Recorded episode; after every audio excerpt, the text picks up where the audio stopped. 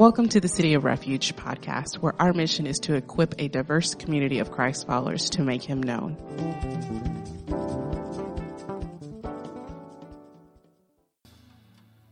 Well, good morning, church. Last time I preached here was a while back, and I remember the only place I had to look was straight ahead to the camera, and there were like three people behind. But now I get a chance to work my neck muscles, look from side to side and see so many of you here. Yes, good morning. And this morning we're going to talk about growing in prayer. I'm, my name is Johnny Wu. I serve as an elder here at City of Refuge Church.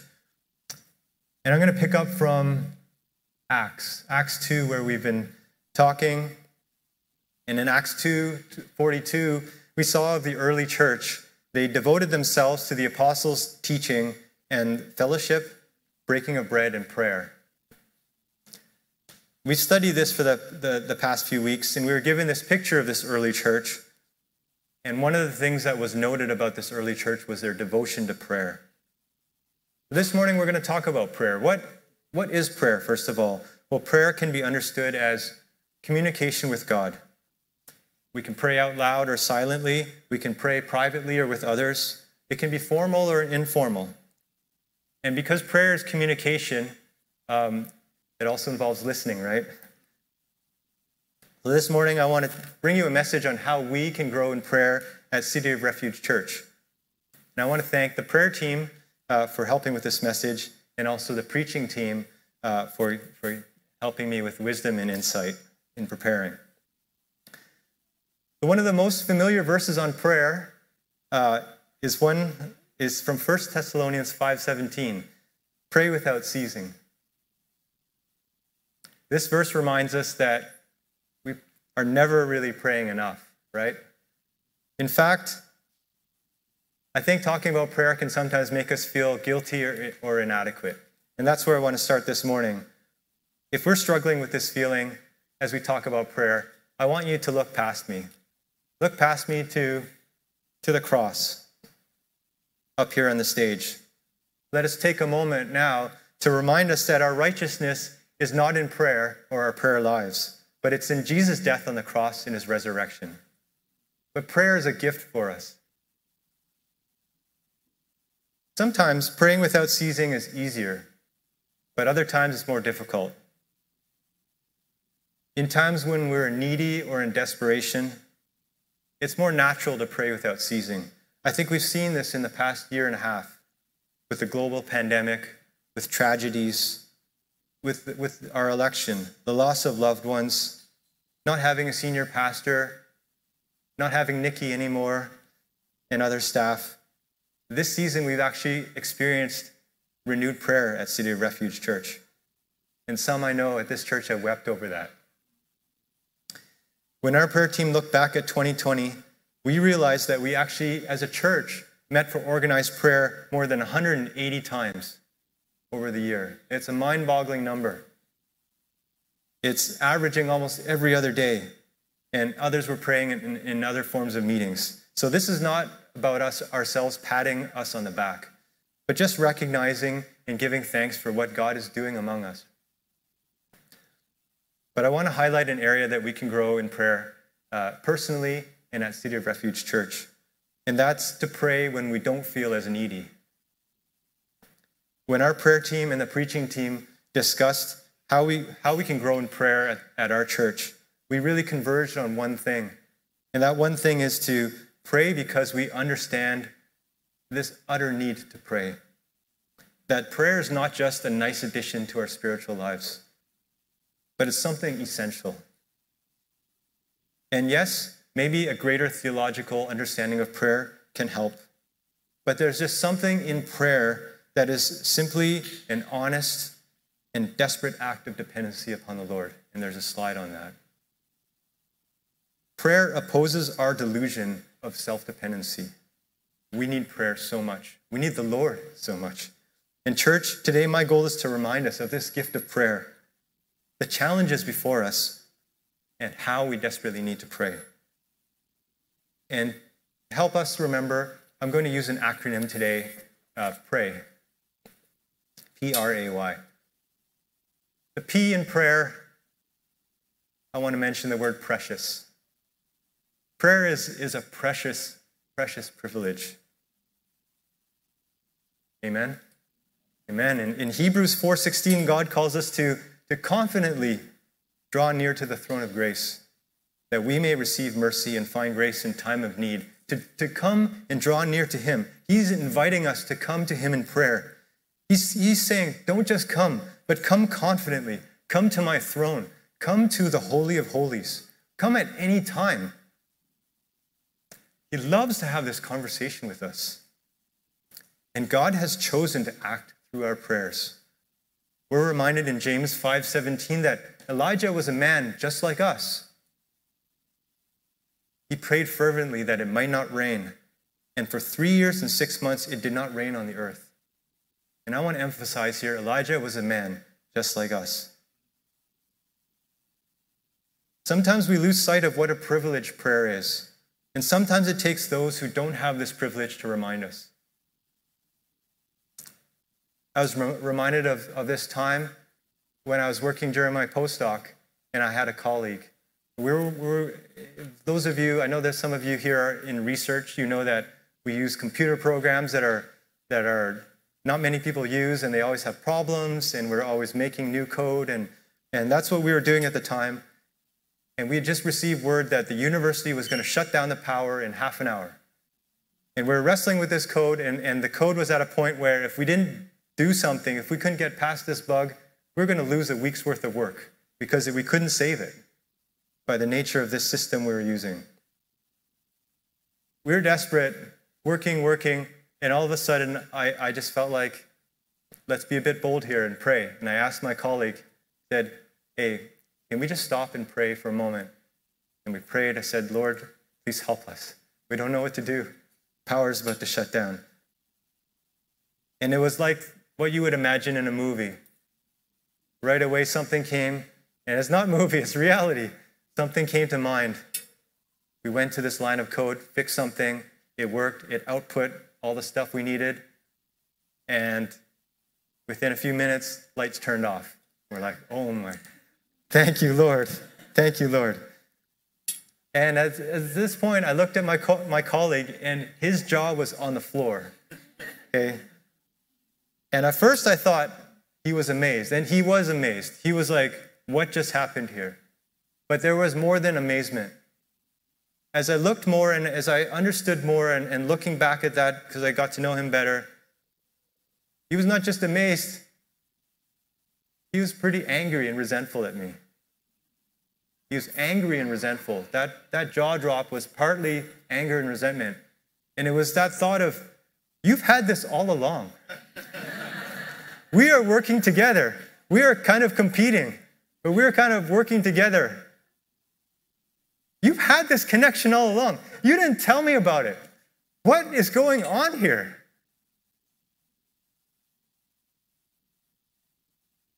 Prayer is precious. And Andrew Murray, in the book With Christ in the School of Prayer, he writes the following prayer. He says, Lord, you have again flung the gates of prayer so wide, so wide open, and given us such promises as to our liberty in prayer that we blush. Our poor hearts have taken so little in. It has been too much for us to believe. Isn't that true? These these, this privilege that we have of prayer, of coming to the Holy of Holies in time of need confidently, is such a precious thing. The R in prayer, next slide, is for reality. And I'm being very careful here not to use the word spiritual reality because that might make it seem like it's not really reality, it's something else. But prayer brings us to a reality. And in prayer, prayer is hard because we enter a reality that we cannot taste, we cannot touch, we cannot smell, or often even hear. When we pray, we are forced to have faith that we are talking to our invisible and immortal God. And prayer is a place where the physical meets the spiritual world. We can see this just from the first line of the Lord's Prayer that we sung Our Father in heaven. As soon as we, we pray, Our Father in heaven, it's that we on earth are entering into this reality that we can't see. We're, we're, we're, heaven is touching, or earth is touching heaven. We're reaching out to heaven at that time. There's this whole reality that, that is, is, is around us, but we're not interacting with it. And prayer brings us to this reality. And it's not, we're not just called to be aware of the spiritual realm, but to fix our eyes on it. 2 Corinthians 4:18 tells us we fix our eyes on not, not, not on what is seen, but what is unseen. Since what is seen is temporary, but what is unseen is eternal. Within the spiritual realm, there is a great battle too.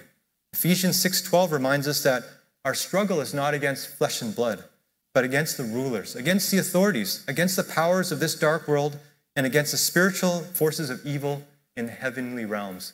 Prayer opens this reality to us. As you know, our church has been involved with this outreach with Agape Ministries to turn an old motel in the third ward into a temporary shelter. And a brother who helped paint this motel room, he humbly mentioned afterwards that it's probably true that other organizations besides the church can come and paint too. And I wasn't there, but he said they might have even done a better job than us. Don't know if that's true. The other organizations can paint, but it's only the church that is called to pray. It is only the church that's given this privilege and reality of prayer. And it is only God who can overcome the dark powers and spiritual forces of wickedness. He moves in response to our prayers. So here's a question that's not rhetorical Do we desire things that God can only do? No, do we desire things that only God can do? Yes. Actually, do we desire things that only God can do? yes. We need to pray. We need to pray. We know the Lord has sent us to fulfill what's called the Great Commission. It's not the any commission, it's the Great Commission. Go and make disciples of all nations, baptizing them in the name of the Father, the Son, and the Holy Spirit, teaching them to obey everything I've commanded you. Matthew 28. That's a great commission. That's a challenging commission.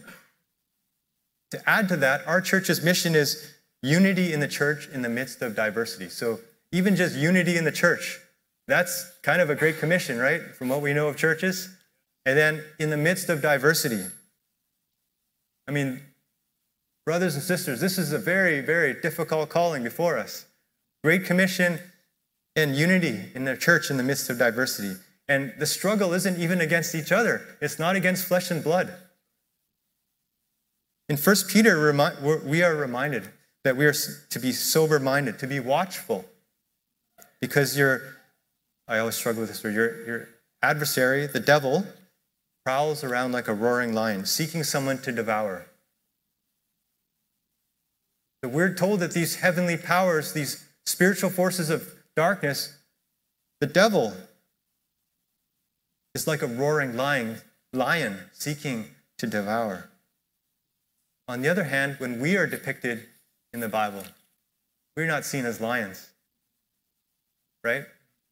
We're seen as sheep. Prayer helps us to remember this reality. When we come to God as sheep, we realize that we are not self sufficient, we are not independent. We need to rely on God. We need to pray. The next slide.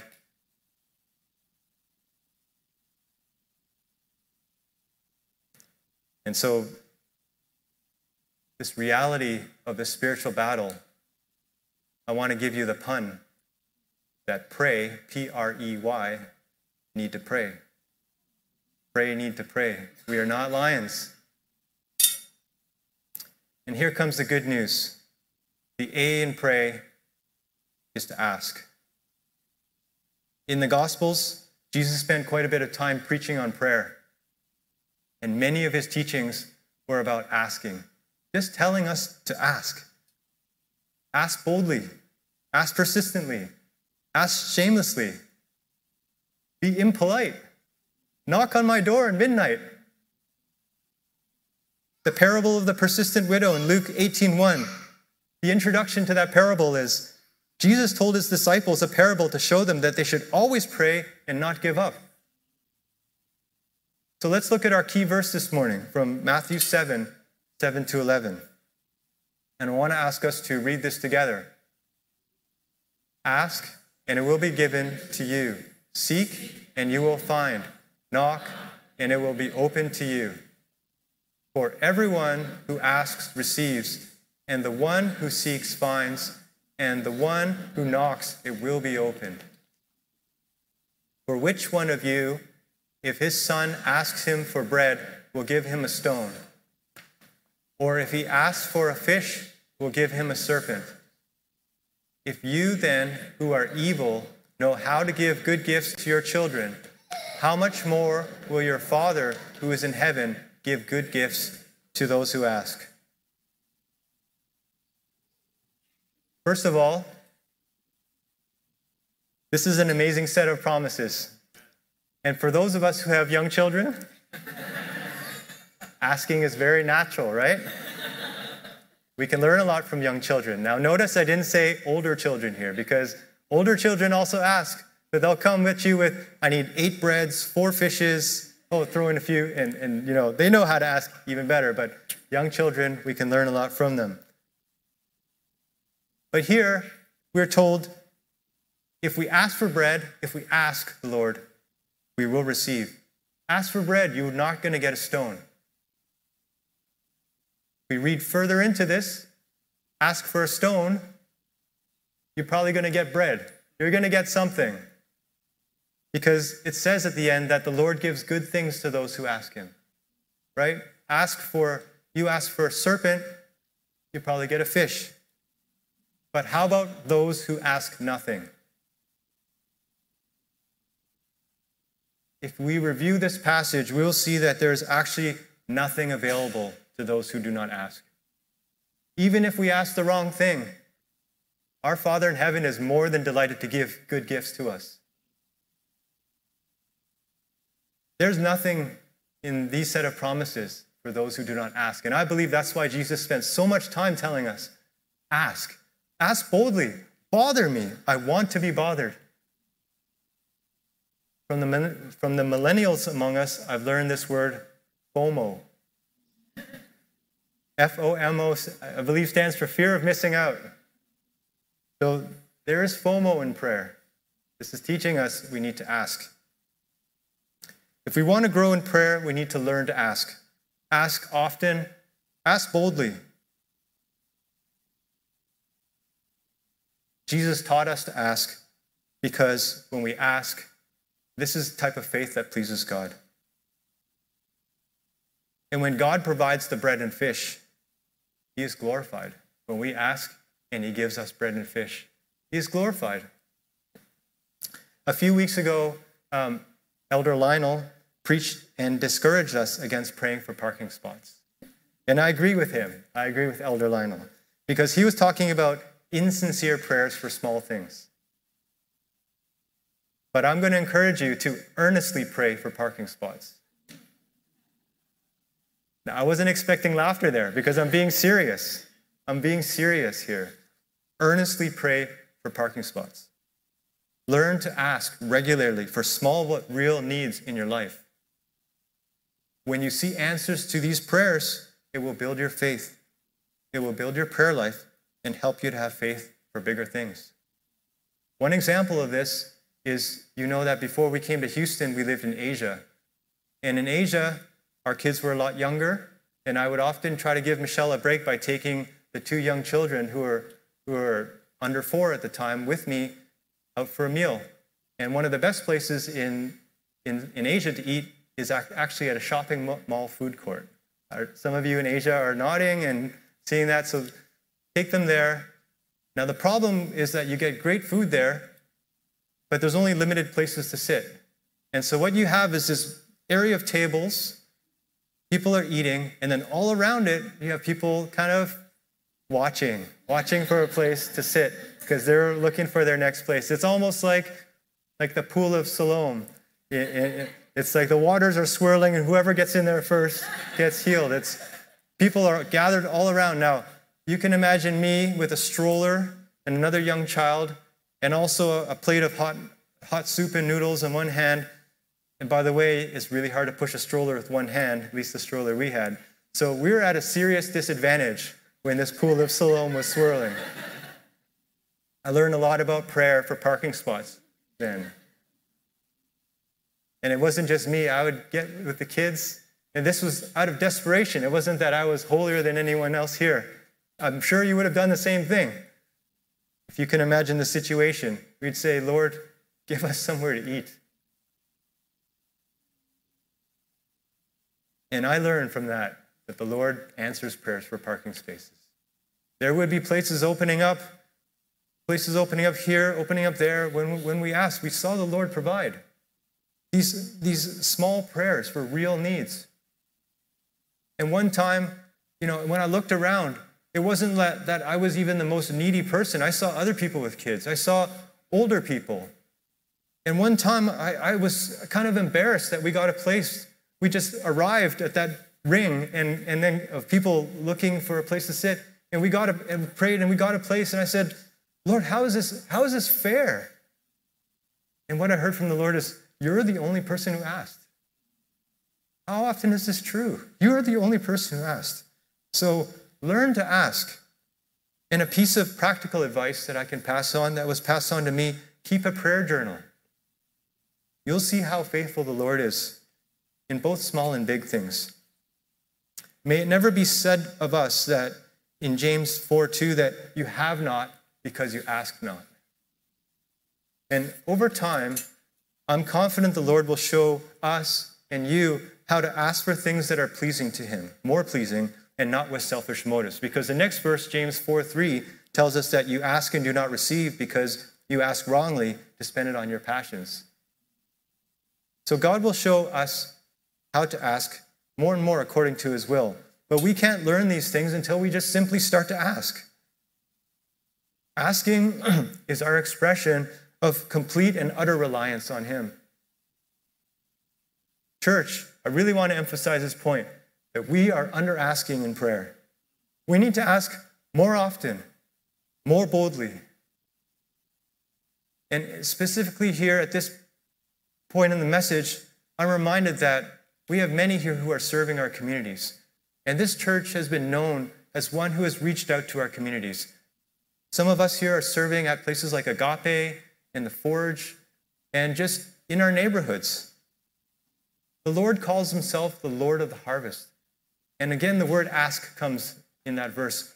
Ask for the Lord of harvest to, spend, to send more workers. There is a harvest out there. We need to ask. Finally, the why in prayer is, for, uh, is a relatively new word for me. Y'all.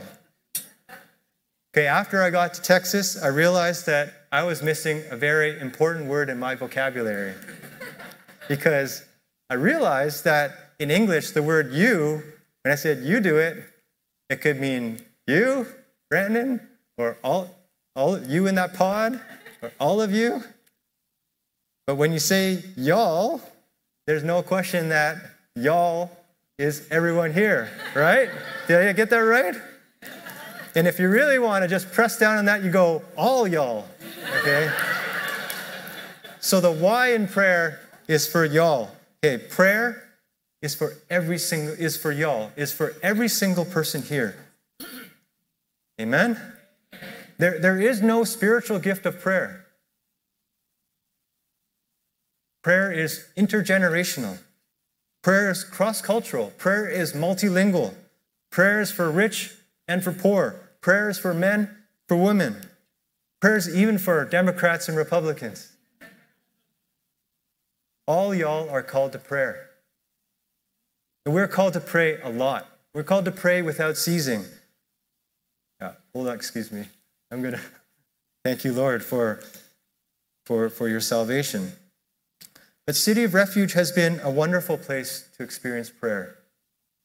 The diversity that we have in our church fellowship allows us to have a richness of prayer that, uh, that I've never experienced.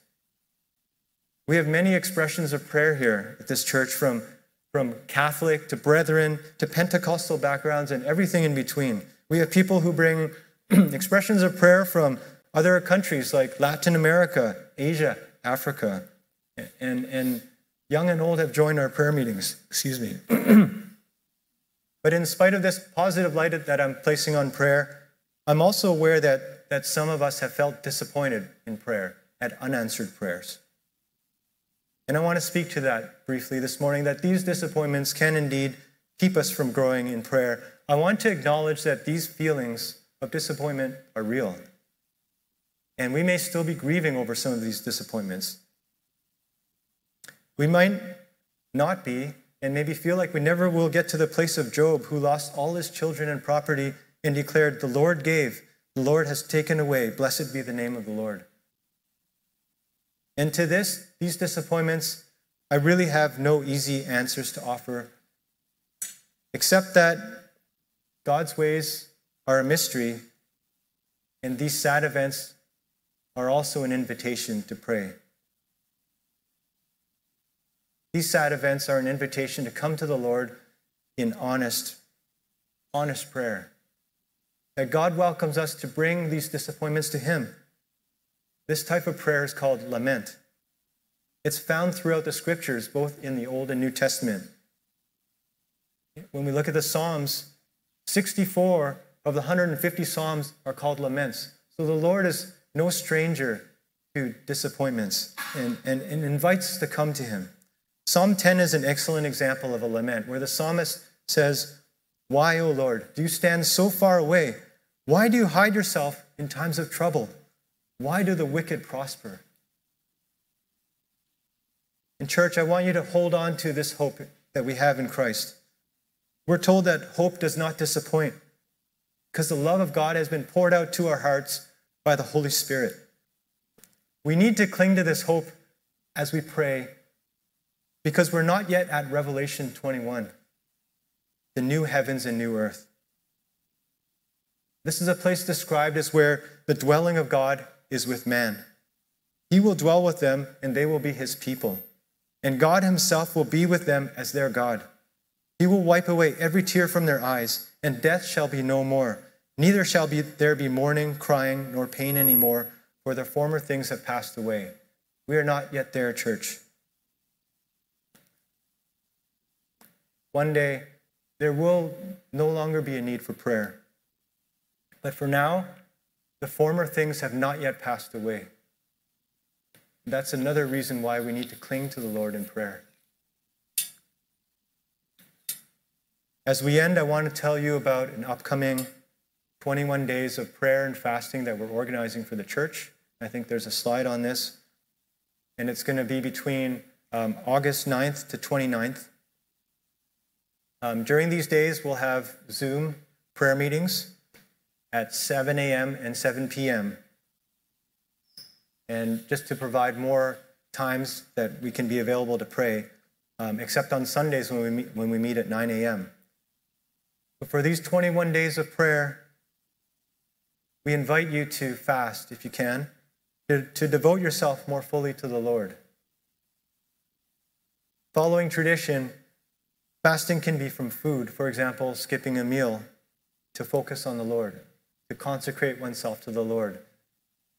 But alternatively, you could instead consider fasting from something that you want to do without to focus on the Lord, such as social media, Netflix, maybe reading the news, chocolate, those kind of things. During these 21 days of prayer, you're welcome to join meetings when you are available. Some will join once in a while, others may join every day. Some may follow the entire 21 days, but try to join as much as you can because prayer has been compared to a muscle. The constant flexing of prayer leads to growth.